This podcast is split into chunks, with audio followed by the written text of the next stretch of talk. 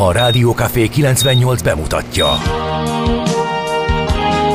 A Fekete Erdőn is túl, a város szélén, a hatos számú korteremben, egy olyan városban, ahol a vészhelyzetek mindennaposak, és bármi megtörténhet. És meg is történik. Ahol a kisbefektetők nap mint nap a tőzsdei kilengések között egyensúlyoznak. Egy eséssel már is megtörténhet a baj. Segítség! Csak négy doktoron múlik a biztos felépülés. Doktor urakat várják a négyes műtőben. Egy fáradt, de mindenre elszánt és profi csapat vigyáz az egészségre minden reggel. És kik ezek a kitartó szamaritánusok? Négy orvos, egy módszer és egy bögre kávé. Ács Gábor, Gede Balázs, Kantor Endre és Mihálovics András. A főorvosi szobából pedig Profit professzor adja a helyes diagnózist. Humor, emberi sorsok, közönséges balesetek és profi megoldások. Néha sürgősségi, néha félig zárt osztály. A Gazdasági Muppet Show minden hétköznap reggel. Te is figyelj! Neked is írjuk a receptet! De miért? Ha nincs pénzed azért, ha megvan, akkor pedig azért. Millás reggeli. Egy kis kanállal minden reggel, és minden rendben lesz. A Millás reggeli főtámogatója a Schiller Flotta Kft. Schiller Flotta is rendtakár. A mobilitási megoldások szakértője a Schiller Autó tagja. Autók szeretettel.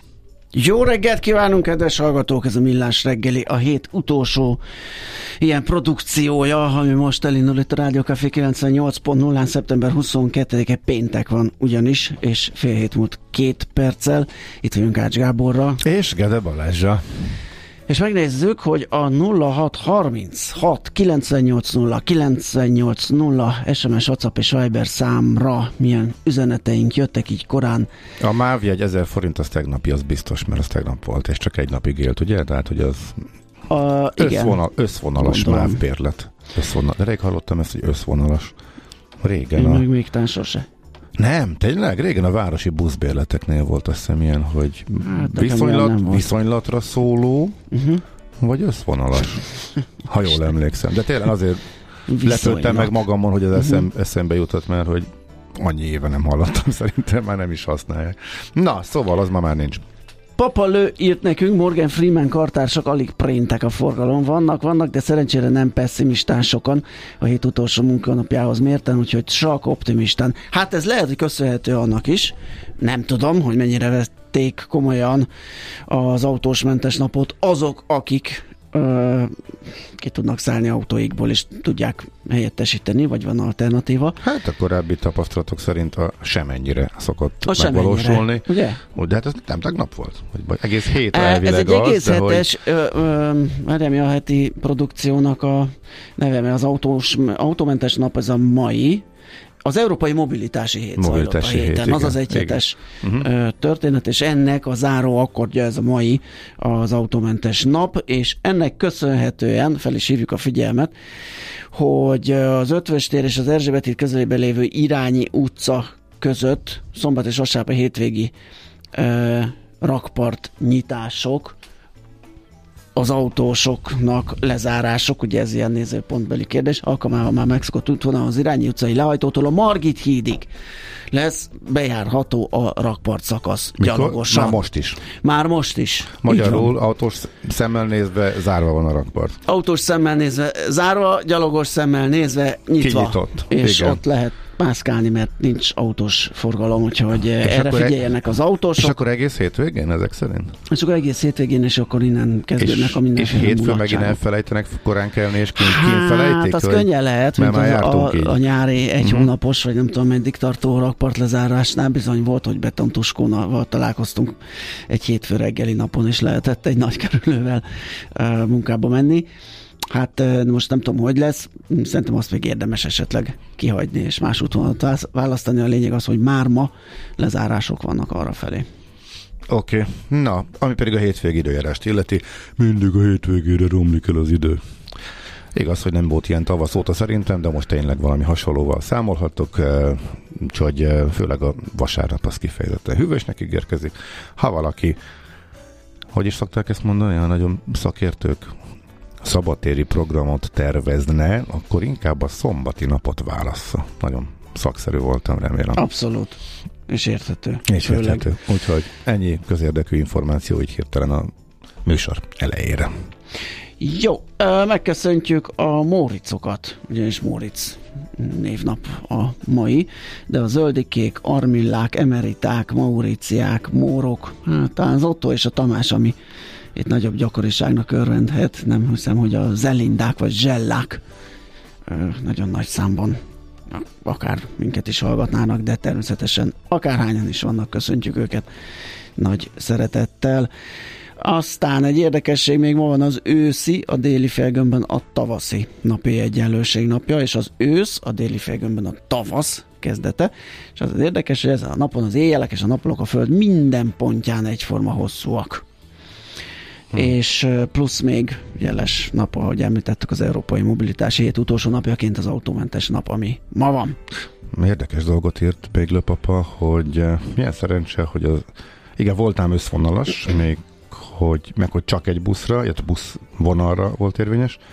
Nem tudom, Budapesten így volt, mert ezt én még a vidéki lakhelyemen tapasztaltam. Minden esetre még szerencsés az Európai Mobilitás héten frappánsan lehet Wien felé is bicit vinni. Ez egy európai rendezvény, ugye sok más városban is van, tehát uh-huh. ezek szerint föl lehet rakni a bécsi vonatokra, és el lehet menni bringát, bringával Bécsbe is, és ott tekerni. Kérdezem, mert most így ezt írja a Én azt kérdezem, hogy mennyiben igen. jobb Bécsben tekerni, hogy... Budapesten. Én a városi bringázástól amúgy is picit irtózom. Nagyon jó Bécsben bringával tekerni. Tényleg? Szerintem. Hát nem ha, Megvan a meg... Oh, figyelj, így, ne, figyelj, itt se rossz, tehát azért megvan az infrastruktúrája, tehát ha... Hát ott, ahol megvan... Igen. Igen. Abszolút. Nagyon jó. Újabb és újabb területekre tévedek, ahol hát térképpen nem lehet benne, tényleg ki kell tapasztalni, hogy hogy mennek a bringautak, hogy mennek a fordulók, hol mekkora a forgalom, de ha ez megvan, akkor azért Budapest belvárosának a nagy részén már tök biztonságos. És ja, a belvárosi rész igen, csak igen, nekem kívül, kívül kell megküzdenem az eleme, ezt sose felejtem, mert több hónap után mondom, én most pedig kerékpározok, szépen összeraktam, leporoltam, lefújtam a láncot, hogy pörögjön olajozottan, klasszul. Kigurultam 200 métert, hogy rá tudjak térni a bringa útvonalra, és kis Jánot csaptak el, mert az ugye egy kereszteződésben volt, és nagy évben tett arra az Aha. autós, hogy én ott érkezem. Úgyhogy ez első élménynek egy kicsit ilyen riasztó volt, meg, hát meg sokszor, hogy hogyha bringa autót akarok elérni, akkor van, hogy a hetesen kell, ami hát, ez tényleg ilyen túlélő program, hogy suhognak el az ember mellett a kocsik. Uh-huh. Szóval az igazság az, hogy ott annyira nem szeretek. Nekem is odáig el kell jutni, és az a leg, legparább szakasz, mire a bringa úthoz eljutok, úgyhogy igen, ez, igen. ez valóban benne van. De az érdekes, és Bécs nagyon bringa barátváros, és ha ezt meg lehet csinálni, hogy föl, nem tudom, hogy a hol van hely, bringáknak mondjuk, vagy hogyan működik, de hogyha ezt, ha ez így működik, akkor tényleg érdemes kijutni a Ezt, ezt én nem tudom, hogy, hogy mm, itthon hogy működik, mert nem láttam még bringát szállító kocsit, de az olaszoknál marha sok elfér egy kocsiba, ugye a falon vannak ilyen ilyen mm, foglalatok, amiben így bele lehet akasztani uh-huh. a, a bringát, és hát nem tudom, ránézésre ilyen tizen Melyiken? Az olaszoknál, ahogy az ő bringa szállító kocsiukba, mert egyszer szálltam föl, és azon kellett keresztül mennem.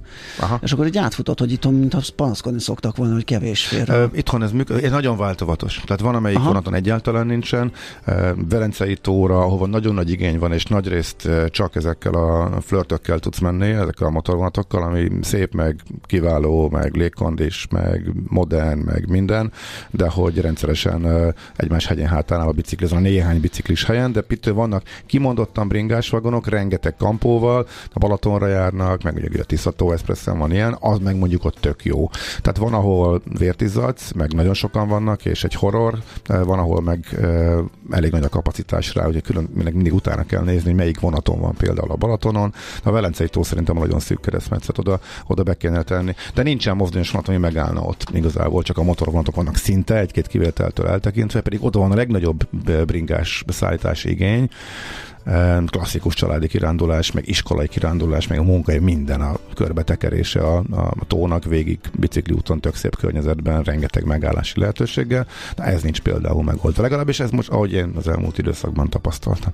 Na minden esetre. Azt írja még Löpapa a- tovább cizellálva, hogy egy kicsit a Lázári Mészáros Bécsi vasútvonal sebessége. Amúgy külön faja Ja, hát helye jó, van a oké, de most ez bicinek a- az EC-n.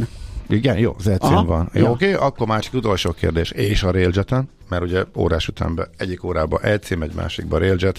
Ne, jó lenne, ha nem arra kéne figyelni, hogy melyiket válasszam. Ha már megvan az elhatározás, és egy jó kis bécsi biciklitúrát szeretnénk tenni. Na jó, de léphetünk tovább a már bringás izgal, izg, izgatottak a befektetők, azt kérdezik, mi van az OTP-vel, és mi lesz. Hát ugye Megmozgatta a fantáziát a megmozgatta a beütés? fantáziáját, igen, a hallgatónak. Hát figyelj, te, Tegnap kapott egy, egy, egy tegnap rendesen. előtt, ugyanebben a műsorban zajlott le a következő beszélgetés. Tőzsdei jellemzővel árakszállási, Zoltánnal. Ugye a Telekomnak az árfa nagyot ugrott, és kicsit csodálkozva kérdeztük, hogy hát ha egyszer a költségvetés gondban van, a piac újabb megszorításokra számít, ö, mert hogy ott ö, tényleg tenni kell valamit. Akkor az hogy van, hogy a Telekom meg ö, a Telekomnak a nyakába akasztanak a e- enyhítéssel és különadók visszafogásával, meg egyéb intézkedésekkel egy rahedli pénzt, és fölmegy tőle érthető módon a tőzsdei árfolyam. Hát annyit tudott is mondani, hát, hát mi is meglepődtünk. Uh-huh. Két nappal később közgazdász vándorgyűlésen csak lazulunk, lazulunk, beszélgetünk, és jön a pénzügyminiszter, hogy nesze neked ott a különadó, majd még az OTP, túl sokat keresnek a bankok. Szevasz! Igen. Ez ott van a hatalmas tőzsdei szakadás. Érti ezt már valaki? Tudja ezt már valaki követni? Van ebbe valami rendszer? Ez a totálisan... De úgy, hogy utána ellenke- megjön a mentés, utána meg, meg gyorsan de- hozzátesszük, hogy jaj, nem lesz bankadó, mert a bank az kell de ahhoz, várj- hogy a jövő év a de növekedésével legyen. te ki teszi hozzá? Hát a Kocsis Máté. Ki ő? A Párt- Varga Mihályhoz képest. Nem, a pártnak a frakcióvezetője. Igen, igen, Neki mi köze ahhoz, Hát hogy ezek- a kormány Igen, ezek milyen izgalmas- irányba, ha izgalmas elvileg kérdések. papíron. Oké, hogy kérheti, van ez a porhintés, ez a mire felkérjük a kormányt, meg Igen, így, meg úgy igen, hülyeség, igen, de hát igen. valamit mond a pénzügyminiszter, és a párt parlamenti frakciójának a vezetője azt mondja, hogy ez nem meg így a lesz, Mhm. nem így lesz, mert mi, hát de neki semmi köze elvileg a kormányhoz. Na mindegy, ez az egész, meg az, hogy mindennek másnap az ellentétje megtörténhet. Ez a totális káosz, káosz és összevisszaság. Na ilyenkor fektessél be a magyar részvénybe. Hát én ezt már egy ideje, ezt a sportot abba hagytam, megmondom őszintén, illetve csak nagyon mértékkel ö, nem véletlenül, Hát igen, mert hogyha a persze. piaci folyamatokkal, tehát hogyha nem tudsz piaci alapon gondolkodni egy piacon, akkor ott nagyon nehéz Na de az ez a élet. tegnapi show műsor azért ez, ez, Igen, ez ugye igen, ez igen. túl volt az eddigi határokon, és nagyon kemény. Hát meg ugye a reakció. Tehát leütötték a tőzsdét, illetve Mar Varga Mihály egy mondattal, két mondattal leütötte a tőzsdét, meg a forintnak is adott mondjuk csak 5 forintot, azért ez még nem a kósalajosi magasság, tehát azért ezt, Igen. ha csak összehasonlítjuk, de ez akkor is csúnya. Azzal együtt én, én ezt a picit túl, tehát a, a, úgy, hogy nem, még mindig nem volt a helyén árazva a 14.500-nál Mhm. az OTP-en, ezt egy picit erős reakciónak tartom ezt a 10%-ot. Hát nézd. Ö, 1500 forintot per részvény. Tehát azért az nagyon kemény. Úgy, Nézd, hogy egyre nagyobb hányada a bevételnek és az eredménynek már külföldről jön. De befektetőként én is azt mondanám, Persze. hogy a, me, és nyomok egy gombot, a, nyomok egy szel Már csak azért és is, mert- nem raci- sokan nyomták ezt, Persze. sokan csinálták ezt, már csak azért is, mert miért racionális, Tehát nem akár, racionális. akár 10 ezertől, ha nem is a legaljától, a 9 ezertől, de 10 ezertől kényelmesen lehetett vásárolni, és Igen. az 50% nyereséget tartom, az akkor mire izguljak Persze. és tartsam, hogy uh, Ezek mindig bőven belefér lesz korrekció? Persze. Kategóriába. Tehát, ez még az. De ahogy az egész történt, meg Hát amiért, az- az elég, elég ö, kellemetlen, kényelmetlen. Na jó, majd még a tőzsdei összefoglalóban Mhm. A beszélgetünk a, konkrét pontos árakról. Hát lehet, hogy zenélnünk kéne, ugye gyorsan nézek egy valami évfordulót, vagy valamit. csak hogy gyorsan ki- szaladjunk el rajta. Hát figyelj, 2002 az UNESCO a fertőtavat a világörökség részévé nyilvánítja. Én azt gondolom, hogy ez egy fontos dolog. A születésnapok sok közül pedig végül is elmondhatunk mindenkit, mert nem nagy a sor. Michael Faraday, angol tudós fizikus 1791-ben született ezen a napon. Faludi György, Kossuth Nobel-díjas magyar költő műfordító pedig 1910-ben. Tőle fogunk majd idézni az aranyköpésben. 1951-es David Coverdale, a Deep Purple és a Whitesnake együttesek énekese, és 57-es Nick Cave, ausztrál zenész. Őket is köszöntjük. Illetve egészen konkrétan akkor ő.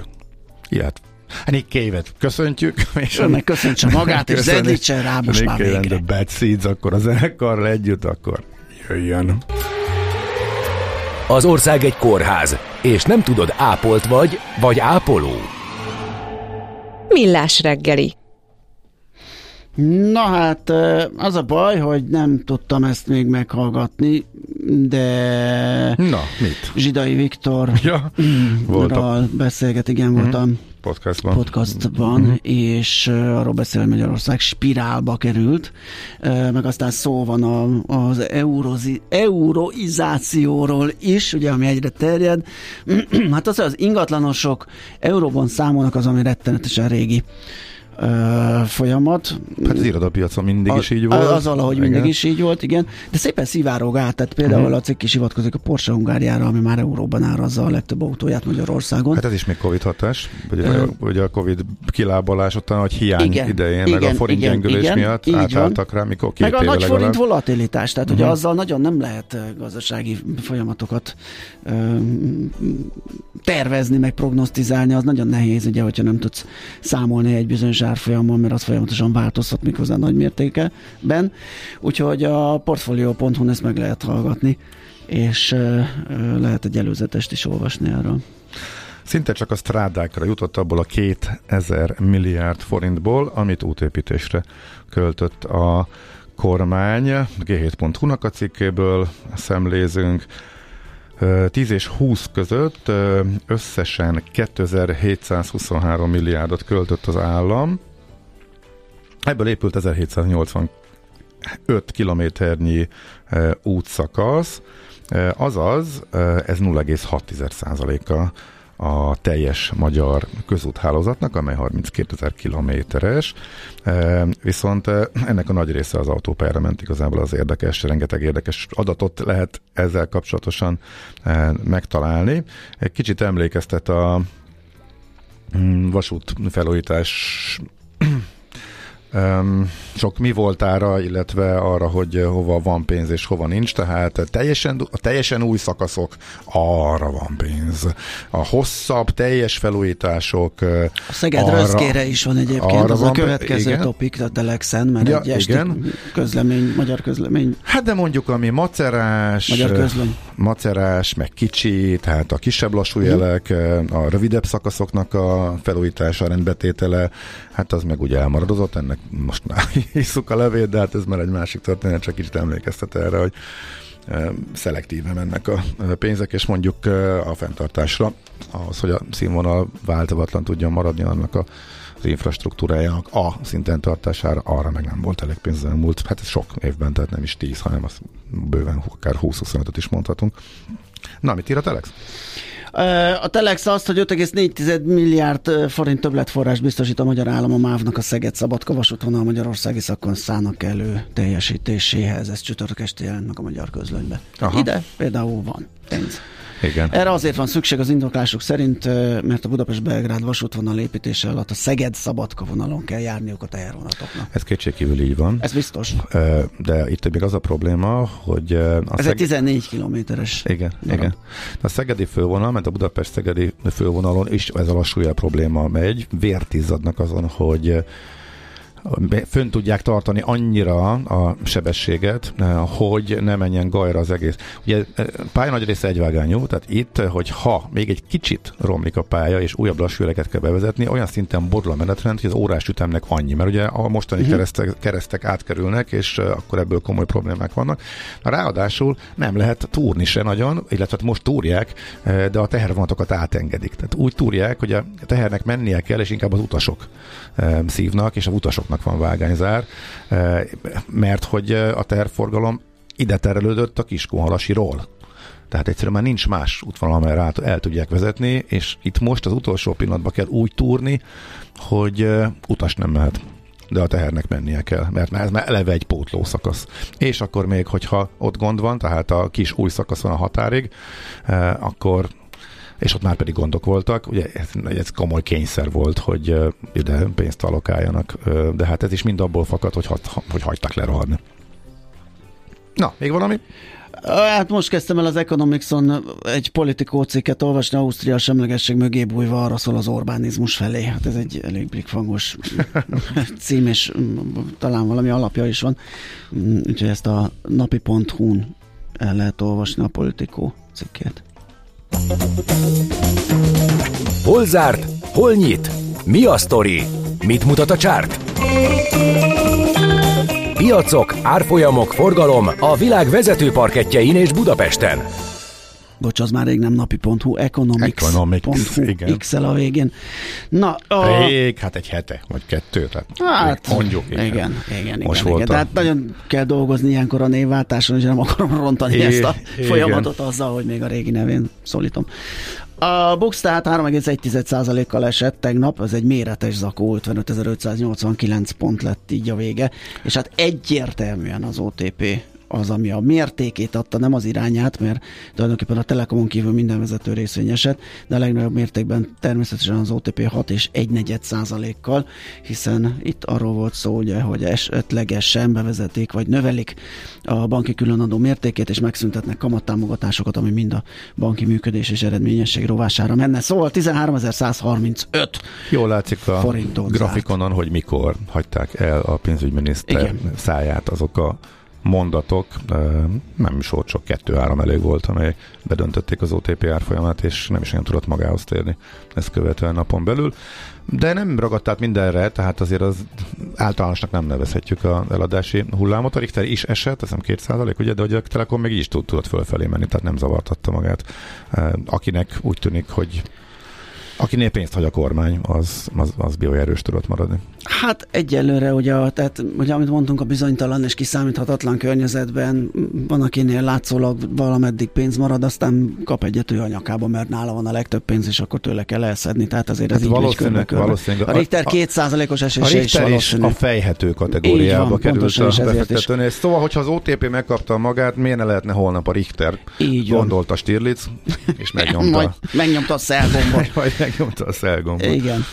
Um, úgyhogy ez, ez, ez történt, kisebb papírokban is volt ütésváltás, autóval 3%-ot esett, pedig tényleg úgy szállítják a jobbnál jobb eredményeket, mint hogyha rendelnék. A Waberer szintén 3%-ot esett, mindjárt ránézek, hogy a, az x kategória hogyan úszta meg, illetve az ott szereplő papírok hogyan úszták meg a tegnapi napot.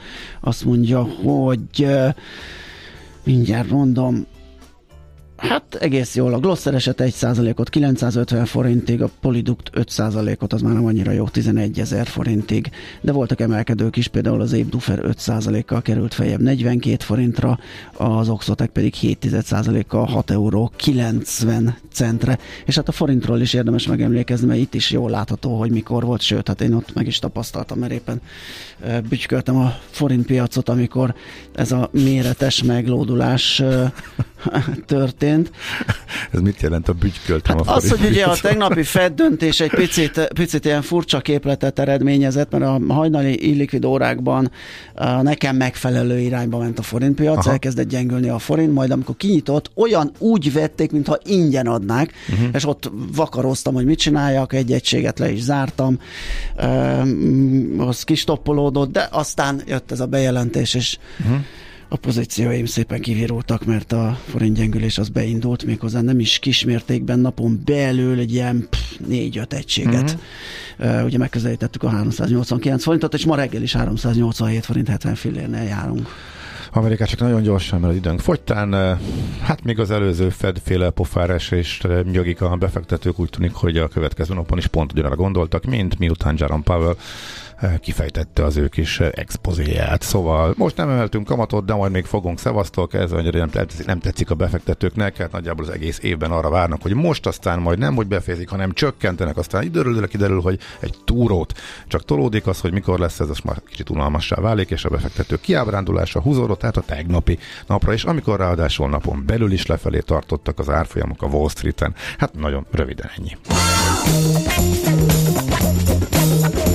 Tőzsdei helyzetkép hangzott el a Millás reggeliben. A rovat támogatója a hazai tőzsde gyorsan növekvő nemzetközi informatikai szolgáltatója, a Gloster Info kommunikációsa nyerté.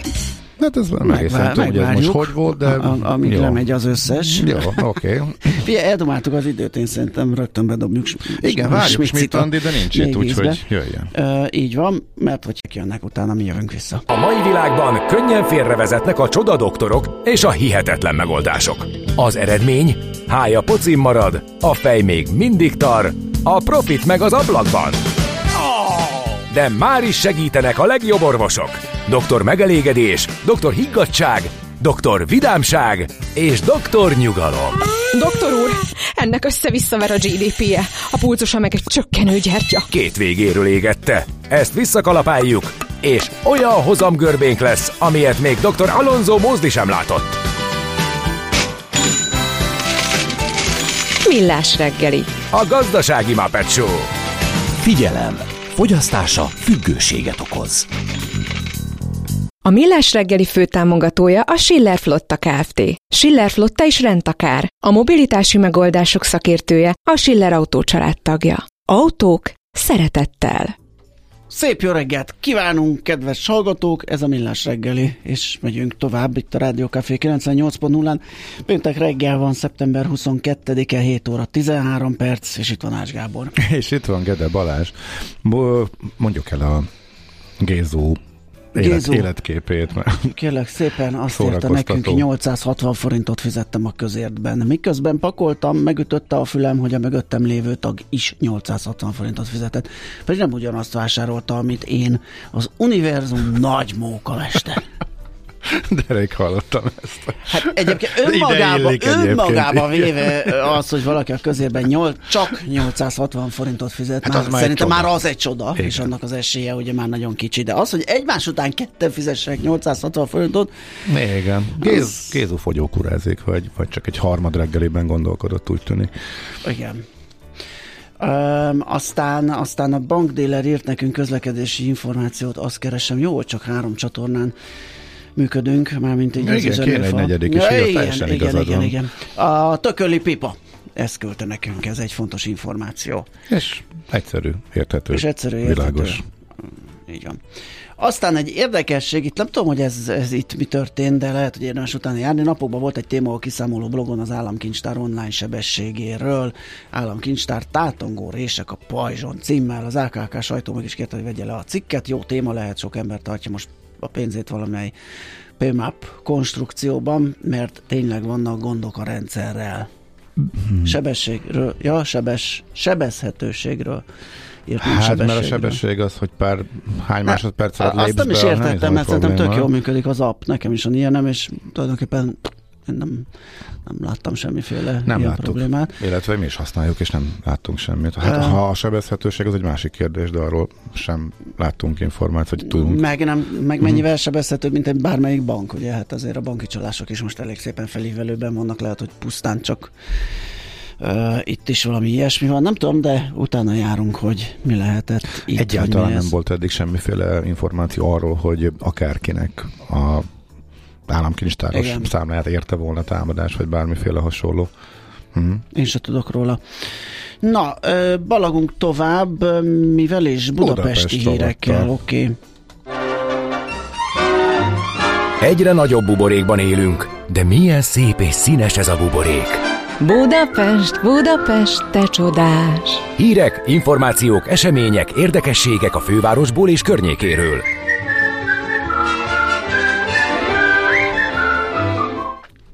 Na, hát kérem szépen a legesleg első helyen, mint a leges legaktuálisabb. Megnyílt ma a Csontvári, vagy nyílik ma a Csontvári nem a Csontvári, mit, mondok már, a Renoir kiállítás, uh-huh. majd Csontvárizunk is, mert az is, annak is van Az egy másik hír, igen. apropója, így van.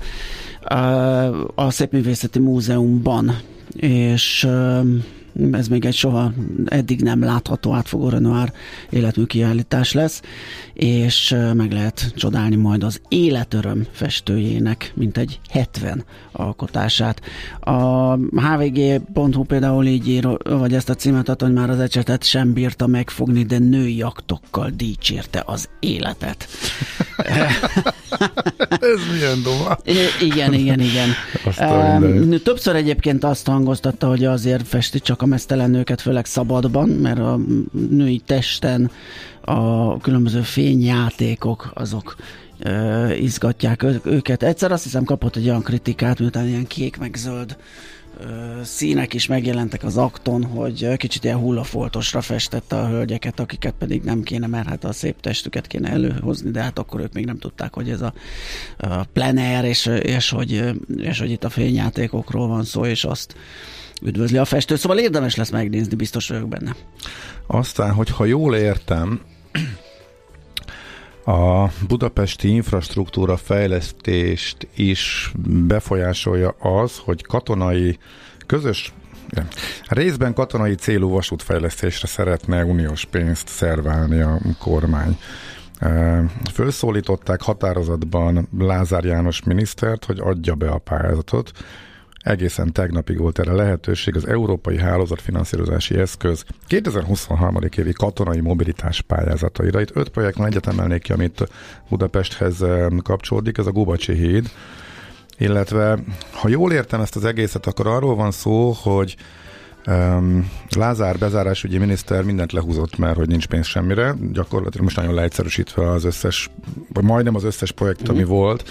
Erről sokat beszéltünk az elmúlt időszakban, és hogy itt, itt láttak lehetőséget, hogy katonainak beállítva mégis lehessen uniós pénzeket szerválni, hogy ezek megvalósuljanak, és például a Gubacsi híd esetében az van, hogy ha ez megfelel a katonai pályázatok, akkor lehetővé válik a nagyobb tömegű katonai rakományok vasúton való eljutatása a Csepeli szabad kikötővel jelszóval, akkor egy másik bukszából az Uniótól lehet erre e, pénzhez jutni ha jól interpretálom a határavatot meg, e, amit itt most a kormány próbál. Szóval esély az új hídra, a Csepel-szigetre, hogy, illetve a felújításra, illetve egy, egy új építésére e, így, ezen a, hát talán kicsit ilyen kiskapunak tűnő e, módon, de aztán az is lehet, hogy hogy e, tényleg ennek hatalmas hadászati, harcászati jelentősége van, és nem arról van szó, amit én itt ki spekuláltam. Na mindegy, lényeg az, hogy elvileg tegnapig volt ez a határidő, és nyilván beadták akkor ezt a pályázatot erre, úgyhogy azért van remény, hogy lesz új híd.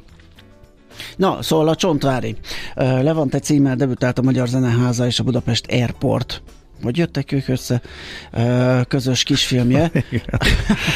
amelyben, furcsa első. Igen, furcsa páros, amelyben Csontvári Koszkati Vadar 12 festménye elevenítik meg 8 zenemű kíséretében, ízelítőt adva a festőművész egyedi ábrázolás módjából. A Budapest Airport a Magyar Zeneházával és a Brain Barral együttműködésben idén is egy egészen különleges produkcióval készült a szeptember 21-22-én megrendezett Brain Bar fesztiválra, de ugye minket az érdekel, hogy oké, okay, hogy ott meg lehet nézni, de utána mi van, és szerencsére megnézhető a Csontvári Levante című alkotást egy éven keresztül minden érdeklődő megnézheti a Magyar Zeneházában. Nekünk a Gellért hegy a Himalája. A Millás reggeli fővárosi és agglomerációs infóbuborékja hangzott el.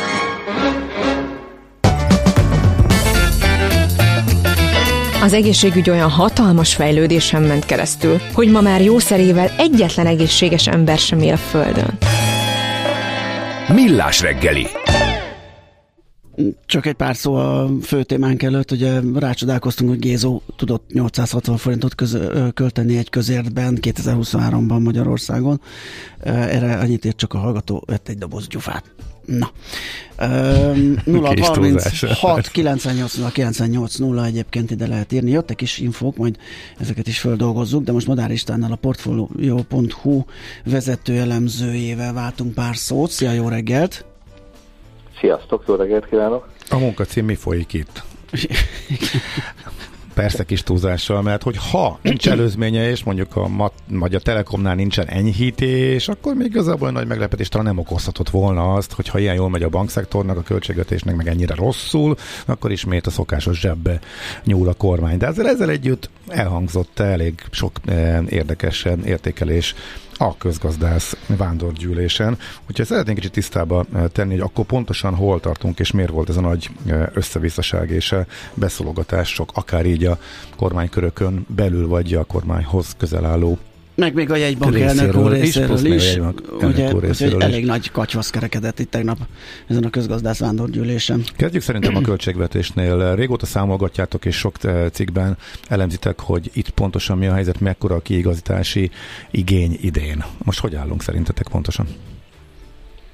Hát onnan kezdeném, hogy az, amit munkacímnek adtál, hogy mi folyik itt, ez teljesen jól leírja a valóságot, mert valóban egy, egy iszonyatos zűrszavar alakult ki. A, a, amúgy is két éve elég furcsa teljesítménynyújtó gazdaságpolitika legújabb megszólalásai után. A konkrétan a kérdésedre válaszolva, ugye az a helyzet, hogy az idén a költségvetés hiánya olyan 6% körüli lehet, hogyha nem csinál semmit a költségvetés, ami ugye hát gyakorlatilag nem érdemben nem kisebb, mint a tavalyi 6,2. Hogyha még azt is hozzátesszük, hogy a kormány nagyon hangoztatta tavaly, hogy az igazából csak 4-8 és csak egy egyedi gáz számla az, ami, ami megnyomja 6-2, és igazából nagyon fegyelmezettek vagyunk, akkor az, az a tény, hogy az idén viszont fundamentálisan 6% körüli, akár egy kicsit magasabb hiány is lehet GDP arányosan, akkor az azért nem, nem a, a nagyon fegyelmezett költségvetés képét mutatja.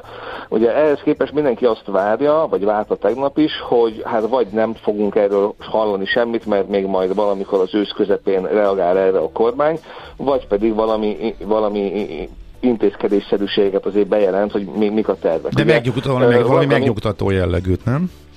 Igen, igen, igen. És akkor Varga Mihály valóban pénzügyminiszter mondott, mondott olyanokat, hogy a kormány elkötelezett a, a hiány csökkentési érdekében, de ugye ez egy például egy teljesen új kifejezés, hogy a kormány azt szeretné, hogy az idén tavalyhoz képest csökkenjen a hiány. Hát eddig föl sem merült, hogy más legyen, sőt egy viszonylag érdemi hiánycsökkentés volt betározva először ugye ebbe a költségvetésbe, amiben aztán kusztak fel a hiánycélok, a és még ezek a fölkuszó hiánycélok sem tűntek teljesíthetőnek. Most az, hogy a tavalyi 6-2 után az idén csökkenjen a hiány, hát az akár 6-1-et is jelenthet, ugye, vagy 5-9-et, ami azért, azért nagyon messze van a, a a, a korábbi elképzelésektől, és ezen közben ö, pedig ugye az volt még a furcsa, hogy közben meg miközben ilyen nagyon enyhe ö, költségvetési üzenetet küld Varga Mihály, elkezdett a beszédében tulajdonképpen így találgatni és tippeket mondani, hogy mivel lehetne csökkenteni a költségvetés hiányát, és itt a a folyóberuházások elhalasztása, a kamattámogatások, kam, kamattámogatások leépítése, a hadipari kiadások eltolása és a bankadó bevezetése merült föl, és hát azért általában, amikor a kormányzat ilyen elkezd találgatni, akkor azért az elmúlt évek tapasztalata alapján az mindig az szok, szokott lenni, hogy hát akkor ez bizonyára már gyakorlatilag késztényként vehető. Ebből, ebből gyakorlatilag csak a hadipari kiadások tologatása az, ami mondjuk úgy, hogy bá, ö, teljesen mm, megfelel a várakozásoknak, sőt ez gyakorlatilag történik is, de ugye a beru, folyóberuházások halasztása az, az nem nagyon szokott fölmerülni, mert ugye az a mondás, hogy torzó nem maradhat, mert az rosszul néz ki, hogyha leáll egy állami beruházás, és ott marad valami félkész épület valahol. A kamattámogatások pedig so, szó nem volt, hogy azzal bármit lehetne csinálni, és hát ugye a legnagyobb meglepetést a bankadó okozta, mert bár ugyan valóban magas a bankok profitja, de ugye a kormányzat részben az Európai Unió felé is betette azt az ígéretet, hogy szép lassan ki fog vonulni ezekből a különadókból, és ugye a jövő évre például lefelezett bankadót ígért meg, és hát ugye ehhez képest most, hogy mégiscsak kellene egy nagyobb bankadó, azért az mégiscsak nagy meglepetést hozott ebbe a, ebbe a történetbe, úgyhogy most igazából a amikor befejezte Varga Mihály az előadását, akkor úgy nézett ki a dolog, hogy hát egyrészt utalt arra, hogy talán lazább lesz a költségvetés, mint bárki gondolná, és tett néhány olyan bejelentést, ami, ami viszont arra utalt, hogy majd most azért nagy kiigazítások is bekövetkezhetnek. És azután jött az, amit ti is bemondtatok ügyesen a hírekbe, hogy hát egyébként pedig ezek után kézzel-lábbal kezdett el tiltakozni a fél Fidesz és a fél kormány az ellen, hogy bármi ilyen történne, hogy jó bankadót vezetnének be, és ez ugye hát innen innentől kezdve azért tényleg így mindenki egymást nézte, hogy akkor itt mi zajlik. De korábban nem tiltakoztak a bankadó ellen, sőt mondták, hogy ez egy milyen jó dolog, és akkor inkább a bankok ellen volt egy kommunikációs hadjárat. Most meg a bankok a bankadó ellen, a bankadóra mondják azt. Én itt vesztettem el a fonalat, hogy hát meg az, hogy egyáltalán kormányzati hatáskörrel, vagy kormánytól elvileg teljesen független fideszes politikus mondta azt, hogy mit kellene csinálnia szerint a kormánynak, de hát ez lehet, hogy ez már a politikai hát, felszín. Szemben a pénzügyminiszter mondásával, igen. igen. Igen, mondjuk napelemügyben is pont a, a Fidesz frakció szólalt meg, de ugye akkor is, ha nagyon belemegyünk ebbe a mhm. kremlinológiába, ami az én sem értek nagyon, akkor mégiscsak a Fidesz alelnökét száfolta meg a Fidesz frakció vezetője, tehát hogy, hogy innen, innen, is, innen, is, innen is pikáns a dolog. Ugye én azt gondolom, hogy valószínűleg az történik most a kormányzati berkeken belül, hogy semmi nem dölt el igazából. Van egy olyan irányzat, amelyik egyértelműen szeretne a költségvetésben valamiféle rendet, rendet vágni, meg van egy olyan irány, amelyik pedig azt gondolja, hogy, hogy a, a, azt kellene csinálni, hogy a első számú cél a növekedés újraindítása, és semmi nem számít, ezért, hogyha semmi nem számít, akkor a növekedést úgy kell újraindítani, hogy semmi olyan kiigazító lépést nem teszünk, ami a növekedést visszaveti, már pedig a bankadó a lefagyott hitelezést nem fogja újraindítani, ezért nem szabad ilyen dolgot, dolgot csinálni. Ugye uh-huh még szerintem az a helyzet, hogy ez valójában nem dőlt el, csak mindenki egy kicsit előre szaladt ezekbe a gondolkodásokba. Ugye jó példa arra, hogy Varga Mihály például beígérte, hogy jövőre tartja a 2,9%-os hiánycélt, annak ellenére, hogy idei, idei ezek szerint akár 6 közelében is lehet, e, és sem, nem világos, ez hogy, hogy lehetne tartani innentől kezdve, de közben meg e, azt tudjuk, hogy erről a jövő évi hiánycélról még nem is nagyon tárgyal a kormány. Tehát e, mindenképpen egy nagyon érdekes és izgalmas helyzet van, ami jól tükrözi azt, hogy a, a gazdaságpolitika szereplői között, meg irányítói között azért vannak jelentős véleménykülönbségek, még abban is, hogy egyáltalán a gazdaságpolitika politikát milyen irányban kellene vinni a következő egy évben, hogy mi legyen a prioritás, az, hogy jó lenne egy kicsit stabilabb gazdaságot látni, vagy jó lenne egy növekvő gazdaságot látni. Uh-huh. És akkor itt van a, fel, a politikai felszín, hogy a megszorítás egy tiltott szó, azt hogy nem lehet eladni az embereknek, és azt meg nyilván kerülni kell. És hát itt most előkerült mégis, és eddig ugye ez a ez olyan volt, hogy ezt az elődökre lehetett mindig kenni, de mi máshogy csináljuk, és nálunk föl sem merülhet, de hát gondolom ez már a politikai felszín. A lényeg az mégiscsak az, hogy több gazdaságpolitikai irányvonal viaskodik a kormányon belül is, vagy a döntéshozókon belül is, és nem tudni, hogy akkor melyik nyer, ugye? Igen, valami ilyesmi a kép, ráadásul az is nagyon, um, hát ilyen, kicsit ilyen komikus, vagy tragikomikus, hogy ugye a tegnapi, tegnapi nagy megszólalásoknál az volt az előzetes várakozás, hogy az ott megjelenő két ö, fontos gazdaságpolitikai vezető, ugye a jegybankelnök és a pénzügyminiszter, mind a kettő kiáll egy ilyen stabilitás sugaló gazdaságpolitika mellett. Ugye a mhm. jegybank az az infláció ellen ö, harcol na, nagy lendülettel, és folyamatosan mondja, hogy az infláció az első számú ellenség. A, a, a költségvetési politika vezetője pedig ezt erre bólogathat, hiszen ugye látjuk, hogy az infláció nem menti meg a költségvetés, sőt még rontja is, és hát ugye ő neki meg fontos a, a, a, amúgy a költségvetést helyrerázni, és akkor igazából kialakul egy egységfront. Ehhez képest mind a két gazdaságpolitikai vezető elég erős szurkálásokat intézett a másik irányába, hogy akkor kifelelős a költségvetés elszaladásáért, akkor kifelelős az infláció, Európa rekordszinte ugrásáért. Tehát, tehát volt egy ilyen felelősségkeresési uh, uh, attitűdje is ennek a, ennek, ezeknek a tegnapi beszédeknek, amire senki nem számított, és hát tényleg úgy föl, fölállt a közönség, és az azt látta, hogy, hogy hát a gazdaságpolitikai két vezetője elismeri, hogy az a terület, ahol ő, az ő felelősségi körei vannak, ott nagyon rosszul áll, állnak a dolgok, de hát egyébként úgy, de, a, de a másik, tehet, de a másik, de a másik okozta. Igen, az ő területének a problémáit is a másik igen. okozta, ez kiderült, igen.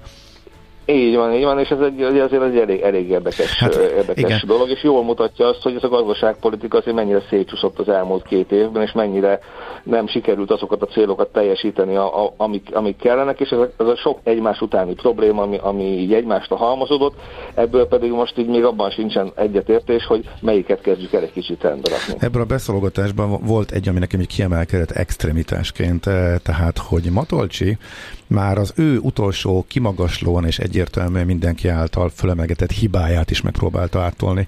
Tehát az, hogy leállítjuk a kamatemelést, amikor még az inflációs csúcs egyáltalán nem látszott, a tavaly szeptemberi, ami messze-messze gyorsan csúcsra lökte a, a forint, mélypontra lökte a forintot, és ez egyértelműen a jegybank felelősségeként, illetve hibájaként emlékszik mindenki, és természetesen Matolcs jelentette be, pedig nem szokott eljárni csak nagy események idején a, a monetáris politikai változásokat bejelentő sajtótájékoztatókra. Még ezt is áttolta, hogy ez is, mintha a pénzügyminisztérium hibája lenne. Még kicsit nagyon, nagy, kicsit nagyon megcsalta az emlékezete még a tavaly szeptemberi eseményeket illetően is, szóval ez volt a döbbenetes például. Igen, igen, a jegybanknak az ö, tegnap volt két ilyen megszólása is, mert ö, egy, egy ügyvezető igazgató is elmondta, hogy tavaly valamikor ö, augusztus környékén átfolyamválság közeli állapotban volt a magyar gazdaság, és nagyon érdekes, hogy a jegybank tényleg úgy éli ezt meg, hogy hogy abban a helyzetben a külső környezet, az energiaválság, az elszálló energiárak, az egész pénzügyi instabilitás, ami a világgazdaságban akkor volt, ez vezetett ahhoz a kellemetlen helyzethez, hogy 5% pontos vészkamatemelést kellett végrehajtani, ugye? Gyakorlatilag két héttel azután, hogy a jegybank, ahogy te is mondtad, nagy délre durra leállította a, a, a kamatemelési ciklusát, és ugye ez a, ez a ö, ez valahogy a, jegybankban így, így csapódik le, miközben mindenki másnál úgy, hogy azért ahhoz, hogy itt egy 500 bázispontos kamathemeléssel kelljen gyakorlatilag 20% közeli szintre emelni a kamatokat, ebbe bizony azért vastagon az volt benne, hogy, hogy ez egy ez a, ez a kamatciklus leállítás, ez egy nagyon kiszámíthatatlan és ugye hitelesség romboló lépés volt, ami azonnal ide Igen. hozta azt a, azt a spekulatív tőkét, aminek pont az lett volna a célja, hogy egyébként a külső egyensúly megbomlása miatt ez a forró tőke valahogy finanszírozza a forint piacon a kereslet kínálat másik oldalát, és akkor legyen egy egyensúly, tehát valamiféle ilyen trade ügyletekkel próbáljuk meg addig ellensúlyozni a, a kiukat forint piacot, ami, amíg a, a, ez a nagy energia számla folyamatosan rohasztja az árfolyamot, és akkor ehhez képest ugye ide hívtuk őket sortolni tulajdonképpen igen, ezzel a, igen, ezzel a igen. bejelentéssel, tehát még tovább gyengíteni a forintot, és ez valóban azért, azért taktikai hiba azzal együtt is, hogy egy ma tényleg büszke rá, és ezt nem is lehet tagadni, hogy elsők között ismerte föl, hogy az infláció az új veszély a világban, és hogy ez nem egy múló ö, probléma, hanem ez egy hosszú évekre kiható probléma a világgazdaságban, ez, ez valóban ez, ez a ez meg igaz, igen. megértése abszolút be is jött, csak, csak közben meg a, taktikailag, ahogy ezt megpróbálta menedzselni, abban bizony azért ebben a ebben a kamatciklusban több apró hibája és furcsa lépése volt, majd a végén ez az óriási baki, ami azért vastagon hozzájárult azt gondolom ahhoz, hogy 435-ös forint, devizakiáramlás, új árazási rezsimbe lép az ország, hiszen hirtelen mindenki elengedi azt, hogy itt ez csak egy ideiglenes probléma, érezhetően ez azért az inflációnak adott egy óriási lökést, tehát azért itt ebben so- sok probléma vezethető vissza arra, hogy ez a forint a válság közeli állapot kialakult az ország országba akkoriban, és ez is egy valóban egy ilyen kicsit ilyen, ilyen kibeszéletlen probléma, vagy egy olyan, amelyik, amelyikről mindenki más gondol ezek szerint, és nem, nem mindenki ugyanúgy érzékeli ebben a felelősségeket és az okokat és az okozatokat. Mm-hmm. Nagyon gyors kérdés a végére. Mire figyeljünk, hogy akkor milyen irányba dőlnek el a dolgok, akkor hogy uh, mi lesz a költségvetéssel, mit, mi lesz a prioritás a következő időszakban a belső viták után, amikről azért tanulbizonyságot nyer, vagy nyerhettünk az elmúlt napon. Szerintem érdemes meghallgatni, hogy ma mit mond a közgazdász vándorgyűlésen Nagy Márton, hiszen ugye az az oldal, amelyik inkább a növekedés, érezhetően inkább a növekedés szempontjait helyezi előtérbe, az még inkább csak cáfolatokat küldözgetett a, a, a tegnapi napon. Most esetleg tehet egyértelmű üzeneteket is, hogy mi a prioritás és mit szeretne összerakni ebben a gazdaságpolitikában, és akkor jobban kidomborodik a két oldalnak az álláspontja, és onnantól kezdve pedig tényleg a következő egy-két hónapban ki fog derülni az, hogy a, az idei és a jövő évi költségvetés átgyúrásával, vagy átalakításával, módosítgatásával végül milyen irányba dől ez a dolog. Alapvetően nyilván az a fő kérdés, hogy mondjuk például az idei évben mekkora költségvetési kiigazítást vállal be még a kormány.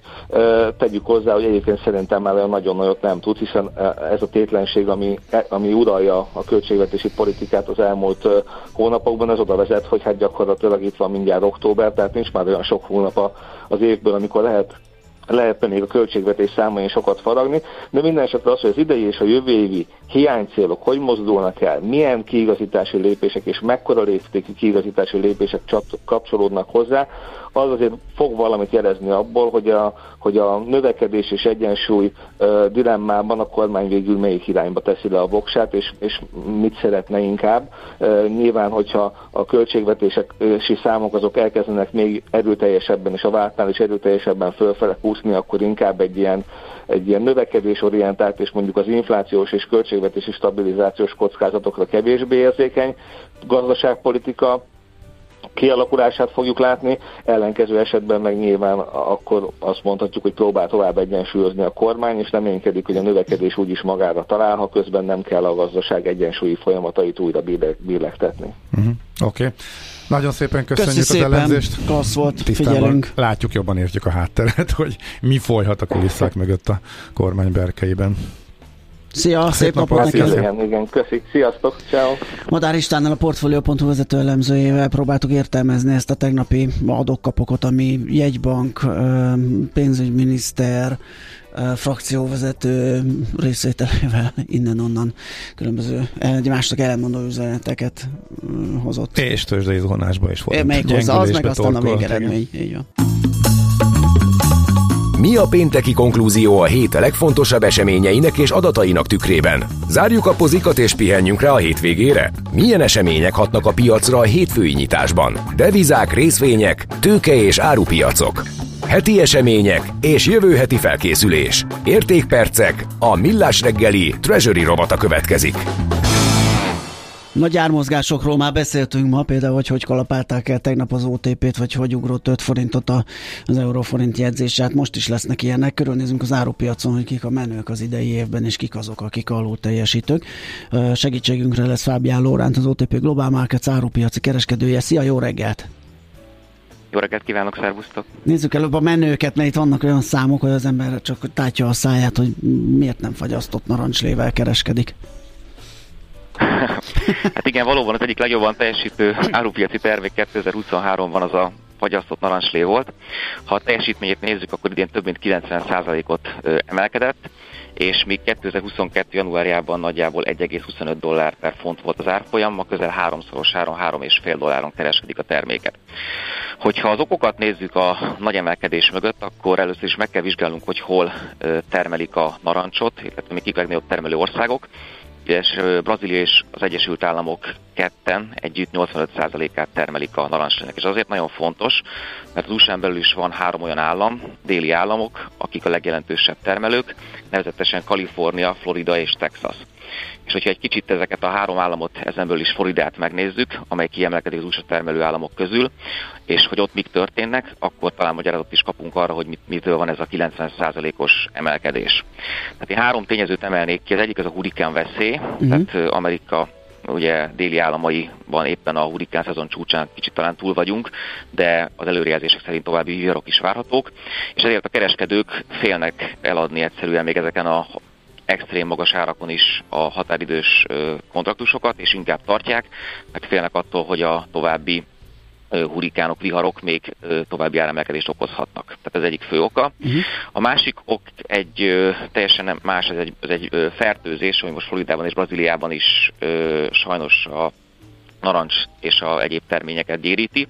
Ez egy olyan betegség, ami a, a fertőzött fák gyümölcse ettől a betegségtől zöld lesz és keserű, és nem lehet eladni, tehát rosszabb minőségű lesz. Ugye itt a narancspiacon is vannak minőségi előírások, és ha ennek nem felel meg, akkor nem veszik át a kereskedők, és ezek a fák, amik így megfertőződnek, ezek néhány éven belül elpusztulnak és 2007-2008 óta becslések szerint több mint 8 milliárd dollár kárt okozott a narancstermesztőknek Amerikában ez a betegség, és ez is tizedeli a, a termést. És egy nyilván a, a extrém időjárás, az árvizek és a ö, fagy, ami szintén hozzájárulnak a narancsfáknak az elpusztulásához, így a termelés az folyamatosan az elmúlt években csökkent. Hogyha megnézzük az elmúlt évet és összehasonlítjuk a mostanival, akkor azt láthatjuk, hogy 50%-kal kevesebb narancs termett Floridában, mint egy évvel korábban, és ez a nagyjából 16 millió doboz, ebben szokták mérni, ez nagyjából 90%-kal kevesebb, mint a 90-es évek, 2000-es évek elején a csúcs termelés. Tehát azt lehet látni, hogy egy nagyon alacsony szűkös kínálat van, és a kereslet meg nyilván nem csökken. Úgyhogy ennek a kettőnek a, az eredőjéből következik az, hogy egy hatalmas emelkedő trendben vagyunk, és hát ugye ki tudja, hogy hol van a vége. Őrület. E, nagyot ment a kakaó is. E, ott is egy 50%-os emelkedés volt az idén. Így van, hogyha a, a jó teljesítőket ö, sorában kicsit körülnézünk, akkor látjuk, hogy a kakaó is előkelő helyen áll. Most éppen 12 éves csúcson volt az elmúlt héten, 3760 dollár per tonna felett is kereskedtek a, a határ, leg, legközelebbi határidős kontraktussal. A kakaóról azt lehet hogy január óta több mint 50%-ot emelkedett, hogy te is mondtad, de hát nem járt rosszul, aki a, a kakaó erősödésére fogadott, és júniusban is még 3000 dollár körül volt az árfolyam, tehát azóta is ment 30%-ot. Ha közelebbről megvizsgáljuk az okokat, akkor itt is azt látjuk, hogy inkább kínálati oldali aggodalmak vannak. Ugye itt két nyugat-afrikai ország, Elefántcsontpart és Gána az, akik a termelés, világ termelésének nagyjából a kétharmadát adják, és itt is a, a szélsőséges nedves időjárás az, ami a termésnek a része tönkrement, vagy éppen a szárazság miatt ment tönkre, és a piaci deficitessé vált. Viszont ugye a kereseti oldalt, ha megnézzük, akkor az emberek továbbra is azt lehet mondani, hogy szeretik a, a csokoládét, tehát sok luxus terméknek számít, és az iparág az elmúlt években a magas árak ellenére is jelentős profitot tudott szertenni, a kereset az folyamatosan nőtt, és nyilván a magas árakban azért itt nem csak a, a kakaó, hanem azért meg kell említeni a, a cukornak a világpiaci árát is, amely szintén közel 50%-ot emelkedett január óta, tehát ennek a kettőnek az eredője ö, okozza a kiemelkedően magas csokoládé árakat is. Uh-huh.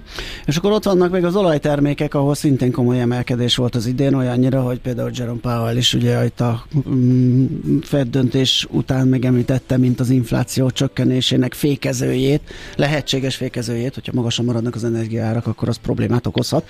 Itt mi történt? Jó, abszolút igen, tehát itt az olaj, olajtermékek is, hát ha nem is akkor emelkedés volt, mint mondjuk a, a narancsnél vagy a kakaónál, de azért egy 20-25%-os emelkedésről itt is ö, beszélhetünk, főleg az olajtermékek esetében. És ha már az inflációt említetted, nyilván az olaj és az olajtermékek a, a erősödés, ugye magasabb energiaköltségeket és akár tartósan magas inflációt eredményezhet, és ez párosul egy lassuló növekedéssel, akkor még akár egy ilyen stagflációs környezet is kialakulhat, és ahogy mondtad, te is ez feladja leszkét a jegybankoknak, vannak, akik már hát nem is, ter, nem is terveztek nagyon további szigorító lépéseket, hanem inkább azon kezdtek el gondolkodni, mikor lehet lazítani. Lehet, hogy rá lesznek kényszerítve az emelkedő olajárak és olajtermékárak és ez, ez, ez emiatt levő magas infláció következtében, hogy akár tartósan is magasabban tartsák a kamatokat. Oké, okay, nézzük az alul teljesítőket. Talán a földgázpiac látványos összeomlása volt az idei nagy sztori. Az egyik. Igen, igen, ugye a földgáznál azért megemlíteném azt, hogy bár nagyjából 70%-ot esett január óta, ha csak a számokat nézzük, azért, ha egy picit mögé nézünk, az érdemes azt is megnézni, nagyon magas volt a bázis. Aha. Tehát évelején körülbelül még ugye 150 euró per megawattóra volt a, a európai benchmark TTF-nek az ára, de hogyha visszamegyünk egy kicsit korábban, egy évvel ezelőtt, tavaly szeptemberben 250 euró volt, és hát nyilván kevesen mondták volna akkor, hogy a tegnap 36 euró lesz a, a záróár. Tehát ez egy nagyon magas bázis volt, de nyilván hozzá tartozik az, hogy azért egy megnyugvás van a piacon, látszik az idei év, az valószínűleg nem fogja megismételni ezt a kiugró tavalyi évet és azokat az árakat. Tehát az európai gáztározók azok most nagyjából 93-94%-os töltöttségen vannak, és azért úgy látszik, hogy az ipari kereslet is, illetve a lakossági kereslet is csökken, tehát működnek ezek az intézkedések. Viszont azért azt megemlíteném, hogy azért vannak olyan tényezők a, a piacon, amit talán egy kicsit volatilisabbá tehetik a, a gázpiacokat az elkövetkező hetekben. Az egyik mindenképp az ausztrál LNG export terminálokban levő sztrájkveszély. A sztrájk továbbra is folytatódik, de egyelőre ennek hatása, hát úgy gondolom főleg az európai piacokra az limitált, és egyelőre nem volt kiesés a kínálatban.